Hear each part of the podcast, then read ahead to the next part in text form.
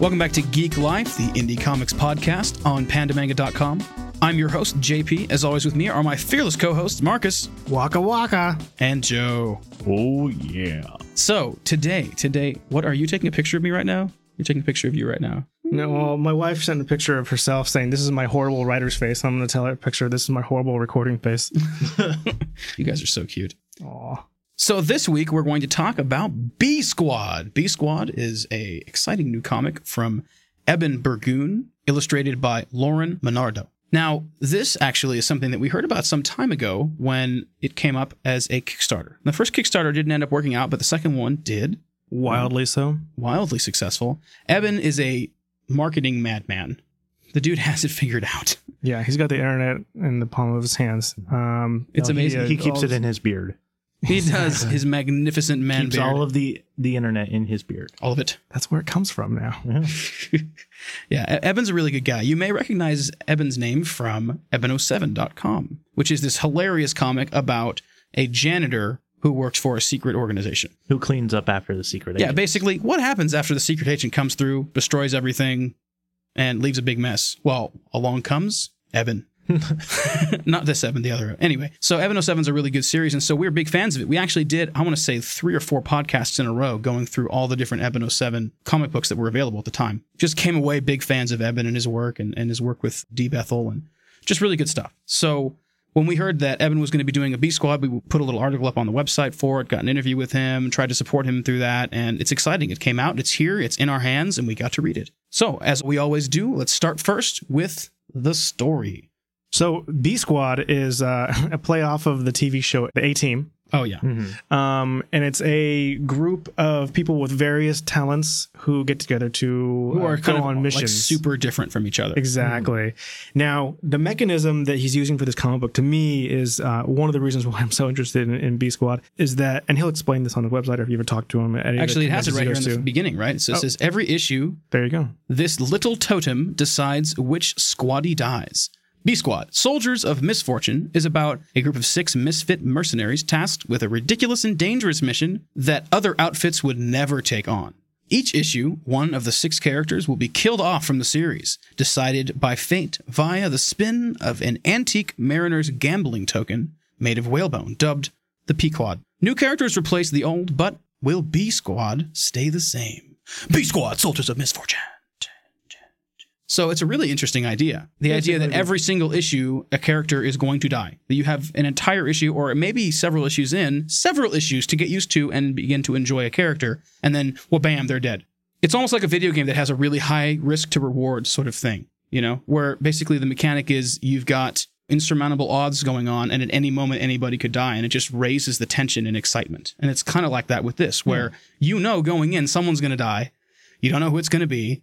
And unless you're a jerk and you skip ahead, you're spending the entire comic wondering who's going to get taken out. And I got to say, who gets taken out in this one? Absolutely. not see it coming. You didn't, you know, you totally didn't see it coming. The way that they killed the, the character, who we won't, we won't spoil here, but the way they kill the character is not something that you can see coming. You cannot predict it. You can't, you know, there's, there's no hints. It makes sense that he had to randomly choose them Mhm. the way that it ended up going down. But it's very cool. Like I think that it's a very interesting idea and definitely a very new idea. I haven't ever thought of or heard of a comic book doing something like that where there's a random chance. I mean, comic books will do like if you know people vote this or vote that or they'll do kind of crowdsource storytelling, but this is totally different where it's quite literally random. I thought I was going to be somebody else. I, I was I, I- was like, oh, I'm sure it's going to be this person. Like, I was wishing it was a particular person, which I will explain momentarily. So anyway, so like we said, we'll start with the story. So the story of B Squad, right? That little paragraph that we read there does a pretty good job of explaining it. Kind of like the A Yeah, Team. basically.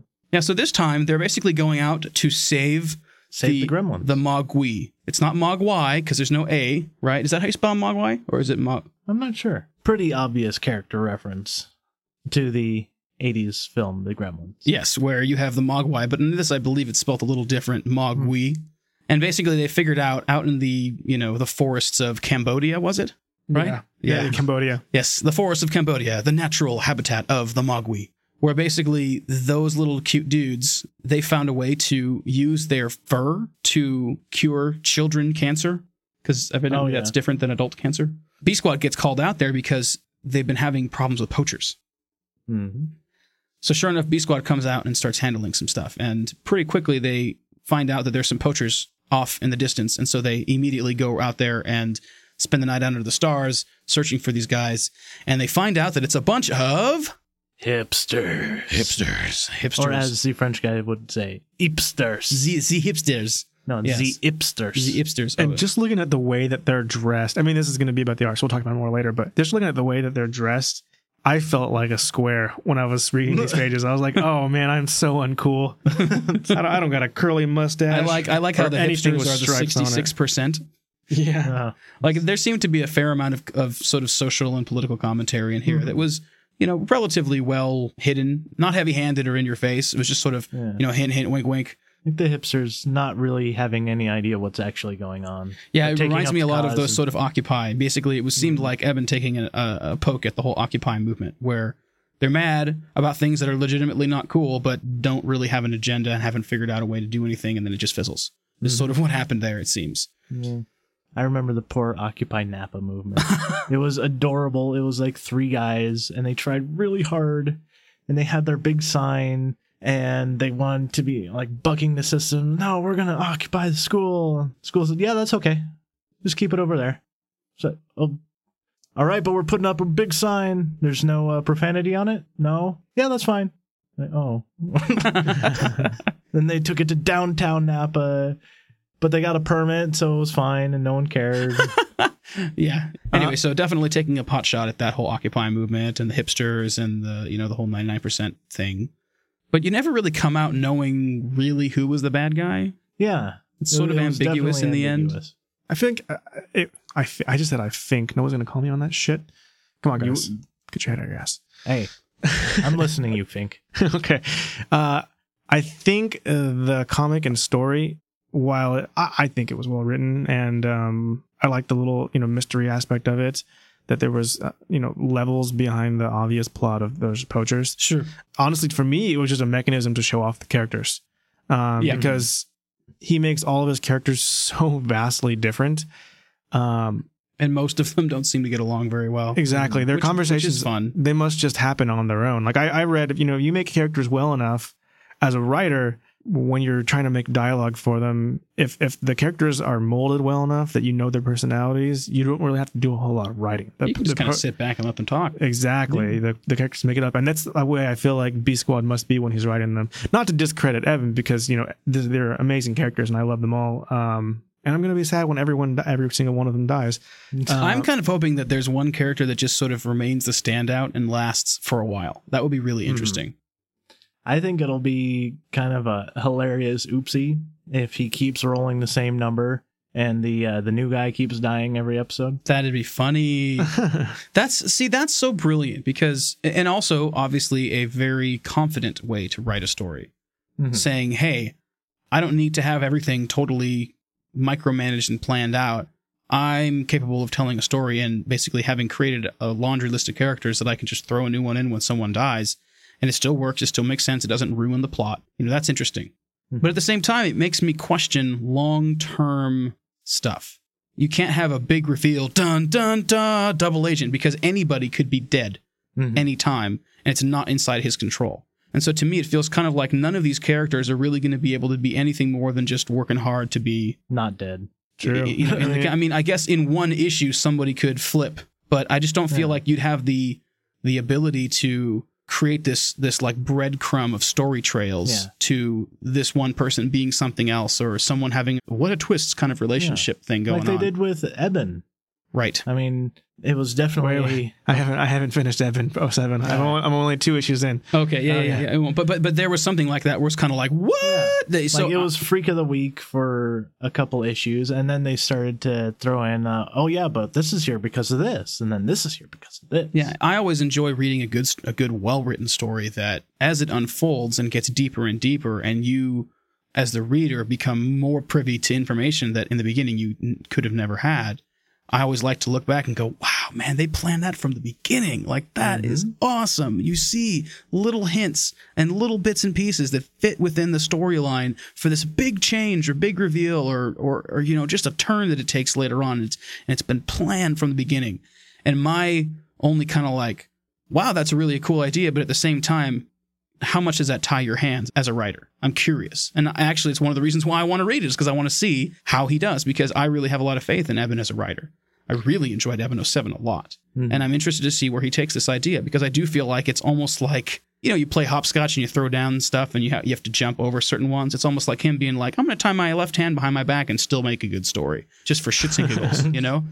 I want to see if he's going to introduce an antagonist that is spread throughout the series. Because what if the team keeps evolving into a different team and they still have to fight the same guy? And they still have to have drama. There still has to be a nemesis. There still has to be history. Exactly. I mean, like the the leader of the, the team, the organizer, but doesn't go on the missions. He's not on the dice. Um, Yeah. To be canceled out. I mean, No, that's not to say there that Eben Professor could. X guy. Yeah, that's not to say that Eben couldn't kill him whenever he wanted to. Sure, sure, sure. But it Because would be he's the master of the universe of B Squad. I want to see if Eben will introduce an antagonist to go throughout the series to keep going with this. Right now, I'm just enjoying the fact that his plots are self-contained within that one issue, and they're so freaking weird. Issue one, Extremely weird. I mean, he's saving inbred Mogwai on in from Cambodia. In issue two, he's rescuing Bill Murray, miniaturized Bill Murray from a Tapigami universe, and it's just like they're so off the Wow. wall. Tapigami, by the way, if you're not familiar with that, which you probably aren't because it's sort of a local speciality of a very interesting and skilled artist, is essentially taking Scotch tape and making these unbelievably impressive artistic works with. Like he does installations and stuff. It's amazing. So I'm just enjoying that he's putting this in these weird little universes using mm-hmm. very, very different characters who all have extremely different quirks and personalities that you get to interact with how they perceive all the different situations that they're thrown into. And then you have the added bonus of, oh yeah, one's gonna die by the end of this issue. Yeah, it does. It it raises the level of mm-hmm. tension. It adds that sort of like dun dun dun, like who's gonna make it, and it also makes you sort of not want to get invested in the characters, even though you totally end up getting invested. Yeah, in the you, you end up picking whole up your you're kinda favorite like, anyway. I shouldn't. in issue one, who's your favorite? Mm, one-legged bikini girl. I like the Google guy because that's me. If, I, if I ever get a problem, I'm just like, look it up on Google. You can find it right there. I like yeah, how prob- he uses. probably the Google guy. I have to admit, I don't really connect with much of the characters, and to be completely honest, several of them have such an affected way of communicating that it's kind of obnoxious to read. Like the French guy, The French guy. about about three or four pages in, I just stopped reading his dialogue. he was he was my favorite. He was my second favorite character. Really? I Yeah, couldn't Google guy. stand him. I have such a hard time when in writing they they write in like the phonetic pronunciation of Oh, a yeah. dialect or Oh man, I'm reading. I can't stand it. It's obnoxious. I'm reading the like original Captain America comics, and man, it's a lot of hey, yous guys, yous got to stop doing this, and it's it's hard to like read that. and it's just obnoxious. Can't you just say like he's French? All right, now instead of hmm. Z, can it be the please? Like I can't stand that. It's really annoying. Hmm. And beyond that, one of the other guys, the surfer dude, Brody, is putting bro, bra, broham into everything. And it's cute for like two pages, but it's like, please kill this guy. You know? And it's just like that. I, uh, the guy, and again, we're not going to tell you who died, but like, I was really hoping that it was going to be the French guy. The French guy just got on my last No, nerve. My no, he was so him. cool. I loved how like pointlessly aggressive he was. you know his character you know his character's emotions and motivations and, and interactions were cool but i couldn't begin to read him like I, I, like, like i said after the fir- like probably halfway through he started to read and i would read. Z this and z that it's like nope done. I just would skip his bubbles and just read to the next thing. Yeah, i see, couldn't I- do it. I would read a solo comic about that guy. never. I would totally read that solo comic for him. Um, I also enjoyed the colorblind um, Canadian private investigator. that guy's funny But I mean, it's those kind of details. It's like you just he's. It looks like he's just pulling out random character defects and uh, abilities out of a hat and putting them together into make one character. And who I, knows I maybe like that's what he's doing Yeah, Maybe he that's probably rolling that uh, Pequod, Pequod. guys for that too. But I mean, I just I really like the character design, the character, and how they all are so. Uh, they're their own individuals. You know, you never have to worry about two responding the it's same really way. interesting because each of the characters really do feel like unique people. They really do have their own feel to them. You can imagine them really occupying a space in the writer's mind and being a solid character. But at the same time, all of these guys are not long for this world, potentially. That's really an interesting idea. Yeah. Why don't we go ahead and take a quick musical break? When we get back, we'll get into the art of B Squad by Eben Burgoon and Lauren Monardo. You're listening to Geek Life. Stick with us.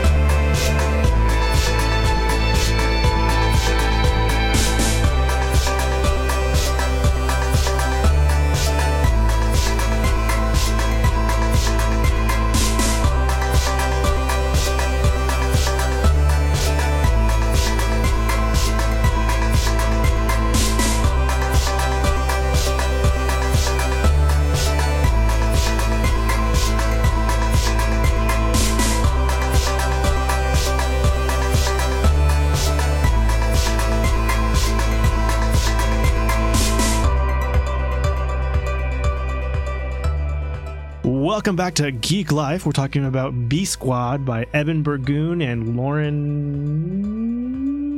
That's your name. It's, it's one word like Madonna. uh, Lauren Minardo. Now, I'm curious about this situation because I know that Eben hired her and she's not local. And uh, I've never worked with someone on a comic book who's been far away. But Eben was clever enough that when he was doing fundraising for his book, he would have an art gallery with a computer set up so that people could a submit to the Kickstarter funds to get it funded, and then also they were live skyping with uh, Lauren at the same time. That's cool. Yeah, I mean he's he's really really brilliant at, at promoting his work and getting people to sort of be a part of it too. You know, that's why we all got to meet someone face to face, not being face to face. Yeah. The wonders of the internet, I know. means she was probably able to do the same thing at her local conventions. Yeah, probably, So they doubled their market there. probably, yeah. Yeah, her list of credits is actually really impressive. No, yeah, and I mean like for the goofy sense of humor and random stuff, her art style I feel like is perfect for this. Yeah. Before I jump into talking about that though, I just want to say that his logo for B Squad is so striking and bold on a black business card with just that red B on it and the Yeah. shape. Yeah. Hmm. That's gonna stand out. No, when I when I received the comics in the mail, it was a shiny like mail slip that he had sprayed painted the B Squad stencil on. Nice. And it's just really slick. Like just on every level there's so much polish going on here. When I mean when he had the event at the gallery, he had an entire backdrop full of that logo. He had a small section that was uh, away from everything. That was the secret jungle hideout, where he had like plants and mesh on the walls, and you could sit back there and read the book, or you could uh, I'm- maybe not read the book, but drink beer. I mean, Which is what you do in the secret hideout. exactly. So the artwork, though, Just excellent. Mhm. yeah, I It is. mean, It's excellent. We've It- already talked about how different the characters are, and the character designs are equally different. Yeah. I mean, they're they're all different makes builds. all statures, recognizable, you know, that, all that, easily that, that recognizable. age old, like put them in a silhouette. Can you still recognize them? Exactly. Absolutely. Absolutely. The characters are so unique. It's great. I mean, the character design's amazing. And again, it's just all that care goes into making a character that might just be gone in one Mhm. issue. Exactly. It's really awesome to see. And the characters are just great. There's and there's they're all from, you know, different walks of life and different ethnicities, different height, weight, all that. I mean, they're just so interesting. It's not like cuz you think, you know, a squad of people doing missions, it's sort of like you imagine sort of like, you know, GI Joe like all, you know, everybody's sort of, you know, military issue dude.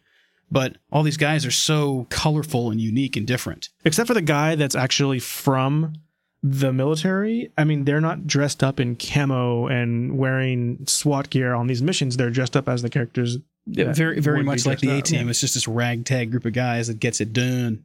Did you notice that Ebens in the comic himself Oh yeah. As one of the hipsters. as one of the hipsters? Uh, yeah, Doesn't he get brutally murdered? He gets blown up. he does. First, let's just take a minute and be in awe of how great the palette was when it comes to everything being on fire at the end. I love it. Oh yeah. I mean, it was beautiful. because doing something like that that not only changes the color but also the the lighting, it's just awesome. Like it really was very effective. The whole comic all of a sudden becomes these rich oranges and reds and you know shadows. It's just Mhm. very handsome, which is different because the the rest of the comic is very sort of brightly colored and and fun and and then it brings the tone deeper and darker very quickly. This is something that we've sort of talked about in a couple of other podcasts where if you're do if you have solid line contour work and if you know what you're doing with color you don't have to do a ton of shading via crosshatching or halftone Yep. you can get it right with just the colors and the fire scenes specifically are shining examples of what's capable in terms of uh, shadows and color and highlights with just the colors Yep. if you can color it correctly you don't need to spend a lot of time doing the hash that during way high level of skill in this art. I mean, way more Yeah. than you tend to see in independent comics. I mean, if you look, if you open up the back of the book, it shows a list of credits for the artist, and it's kind of impressive in a big way. You know, some of the names is like really recognizable television shows, and Trix Yogurt, Go-Gurt, Honey Nut Cheerios, Askew Adventures of Inspector Ham and Eggs, and Buddy Cops. She's got credits under her belt, big yeah, time. big time. This is one of those things where I'm reading through it, and a lot of the time, if something is so great, it's it can be difficult to talk about because it's just like it's amazing. Yeah. And why does it? Why is it amazing? Well, it's just it's so well made. Like all these Yeah. different things, it's just good. And it's kind of like that's. I'm feeling a little bit at loss for words when I'm looking through this and trying to describe how I feel about the art specifically mm-hmm. because it's just so clean and so well put together. I mean, if you really wanted to break it down, you could talk about how everything Sure. individually works. The character Yeah. designs are good; they're recognizable. You could do the silhouette for all the characters, and all of them are recognizable. Um, I mean, one of the big things that that is- stands out is it's really clean. It's yeah, really real- clean. yeah. extremely clean. Not a whole lot of uh, unnecessary lines in here. hmm Um, it's got solid backgrounds. There's Good Really- little Easter eggs hidden in the background. It's very good consistency with the character designs. there's not there's not a bunch of negative space, which is like typical of Yeah. indie comics. There's a t- usually a ton of negative space that's either filled up. I mean, I, I'm guilty of it myself, just because Sure. I just want to keep going with the story. Um, but in this, like, there's background artwork in almost every panel, if not and the background every artwork panel. adds to it. It doesn't take away. It doesn't take away the focus. It doesn't, you know, make the characters blend in like is so often a challenge. hmm Like it really just adds to it. Everything is really just very well put together. Uh, storytelling wise, the director knew what she was doing. I mean, there there wasn't a panel in here where I couldn't connect to the previous panel. I, I knew, you know, the connection between the first page and the last page. There was never a point where I was guessing what happened. Yeah. Exactly. There was never a panel that I didn't understand what was happening. And the action scenes had really nice motion to them. Like it felt very dynamic. And I was actually pleasantly surprised at how unjarring it was for there to be a surprisingly large amount of blood and gore and violence towards the end Hmm. for a style that seems like it wouldn't really lend itself to that. You know? But even like the, the the blood in it though and the gore, like it's simplified. It's not.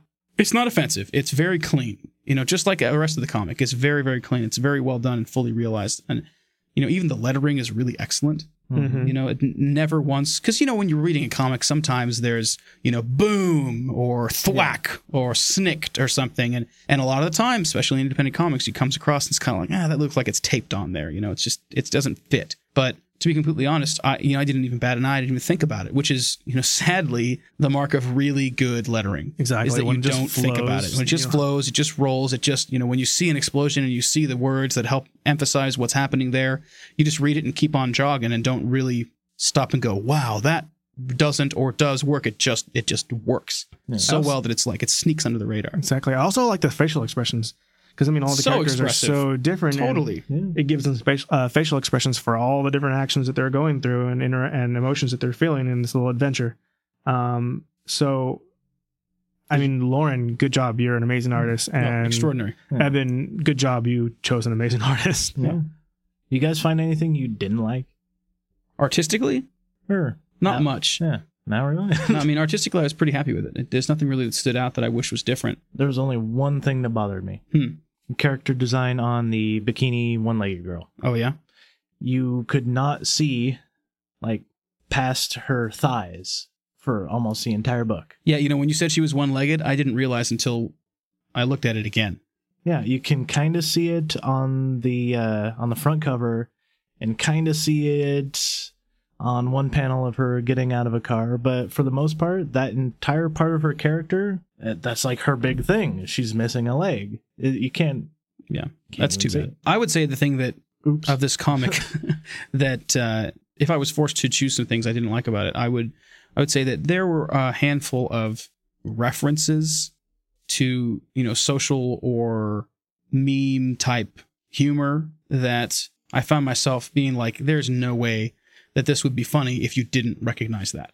Yeah. You know, there was a, there was just a, a lot of the jokes were in such shorthand that if you weren't familiar with the reference, it would just go right over your head and you'd be like, well, that was weird. Mm-hmm. And there was a couple of them in there that was like that for me. Yeah. Like if you'd never had an iPhone and had Well, somebody else has. yeah, yeah. and known someone else who has it and who's always hogging the port or the charging. Oh, is that what that was about? Yeah. Oh wow, because that entire scene, like for example, that I was like, I don't understand what the deal is. Like, why did he? She had her iPad plugged in and he was running low on battery, so he flipped out and I don't know. That still falls sort of flat for me. Yeah, I- see, I so didn't some mind- I didn't some of mind the that. jokes, some of- that's what I'm saying though. Some of the jokes to me fell really flat on their face, Hmm. and a lot of them didn't. Most of them didn't. I did, but there was a handful of them that was like, "What? Why is that? What? Why is that there? That's not funny." You know. And even after you explain to me, it's kind of like, "What? well, that's a strange choice." You know. I don't know, but again, that's these are sort of nitpicky kind of things. At the end of the day, at the end of the day, it's a really good comic. It's really well put together. It was enjoyable, but you know, some of the humor I found it a little difficult to connect with you know, especially coming off of Eben 07, which I enjoyed so much and really liked from cover to cover. yeah. You know, I felt like this was a bit of a step back, to be completely honest, art writing wise. But then again, it's the only the first issue. You can't tell. You know, that's of the thing. When we see deeper into it and we see how it develops and all that, fine. But Mhm. it just And like we were saying earlier, Eben has that potential to have a overarching story that can go on and on and on. sure th- that could very well be part of you know the reason why it felt that way is that he has sort of tied his hands a little bit with using Yeah. the Pequod. I didn't mind the reference jokes so much. I mean, I, I'm sure there was one in there somewhere that I didn't get because that's often the case. But um, to me, I took it as any comic that you write with uh, references in there, you're running the risk of somebody not understanding the reference. I've just I've always felt like references are just a cheap humor. Hmm. That's a personal opinion, and that, that's that's all there is to say about that. Really, I just I've always felt like references are cheap humor. You should be able to find a way to get a laugh or a chuckle out of something that's more universally connecting with people. You shouldn't have to have had somebody see some obscure internet video that happened to go viral for a week to be able to get a joke. And I'm not saying that that's the exact situation here, but I just mean that's the danger you run with referential humor. And referential humor, a lot of the time, just like we were talking about last week, some of the themes in comic we talked about and apocalypse alienate some of your audience. Referential humor immediately alienates a chunk of your audience. Mhm. And to me, it just feels kind of lazy because basically you've let something else that is well put together and funny that people have already a sort of soft spot for, you're kind of drawing upon that emotional bank account to be able to make people connect with and enjoy your work. To me, it just feels lazy. Hmm. Yeah, I didn't get that. It worked for me for the most part. again these again these are sort of nitpicky things by and large it worked really well but there seemed to be kind of a a, a little bit more referential type shorthand in joke kind of stuff that i just felt like that was that was unfortunate. Yeah, see, for me, because the characters in this are the trendy kids, like it, it, oh okay that's true. it kind of that's what they do. yes that makes sense. Hmm. yeah. I hadn't thought of that. That's true. Derp. Never mind. Redacted Anyhow, I really enjoy it. Yeah, it's really fun. You should definitely go check this one out. And if you'd like to go check this out online, you can go do so at bsquadcomic.com. That's B, the letter B, squadcomic.com. Make sure to go check it out, see what they have there, purchase a copy for yourself. I would imagine you can find a copy of this also at Empire Comics over in Sacramento. And so if you're local there, you go grab it there. But otherwise, again, go to bsquadcomic.com and check that out. Eben, thank you so much for sharing your excellent work with us. We continually enjoy seeing your seemingly meteoric rise through the comic book world. It's pretty exciting to be in the presence of. So thanks again for sharing all that with us, man. His fame grows with his beard. and what a beard it is. Should Christopher Walken take us out? Oh my god, please. Thanks for listening to Geek Life. We always love to hear from our listeners. Please email us at geeklife at pandamanga.com with your questions, comments, and insights. Anyone interested in becoming a PM contributor, please visit our contact page at contact.pandamanga.com and complete the form located there. Music has been provided by AirPlus Recordings. As always, links to the artists and songs featured in this episode are available in the show notes at podcast.pandamanga.com. If you'd like more information about Air Plus Recordings, visit airplusrecordings.com. This is Christopher Walken. We'll see you next time.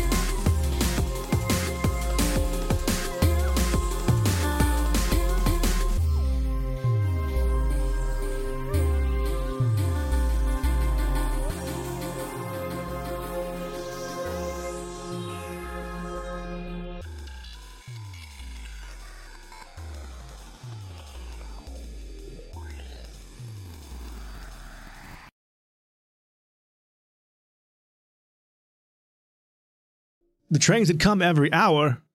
It's like they knew we were recording They're sitting and waiting for us in darkness. in darkness. In the darkness. Or in the light, depending on which time of day it is. a mouse falls in to a bucket of cream. Two mice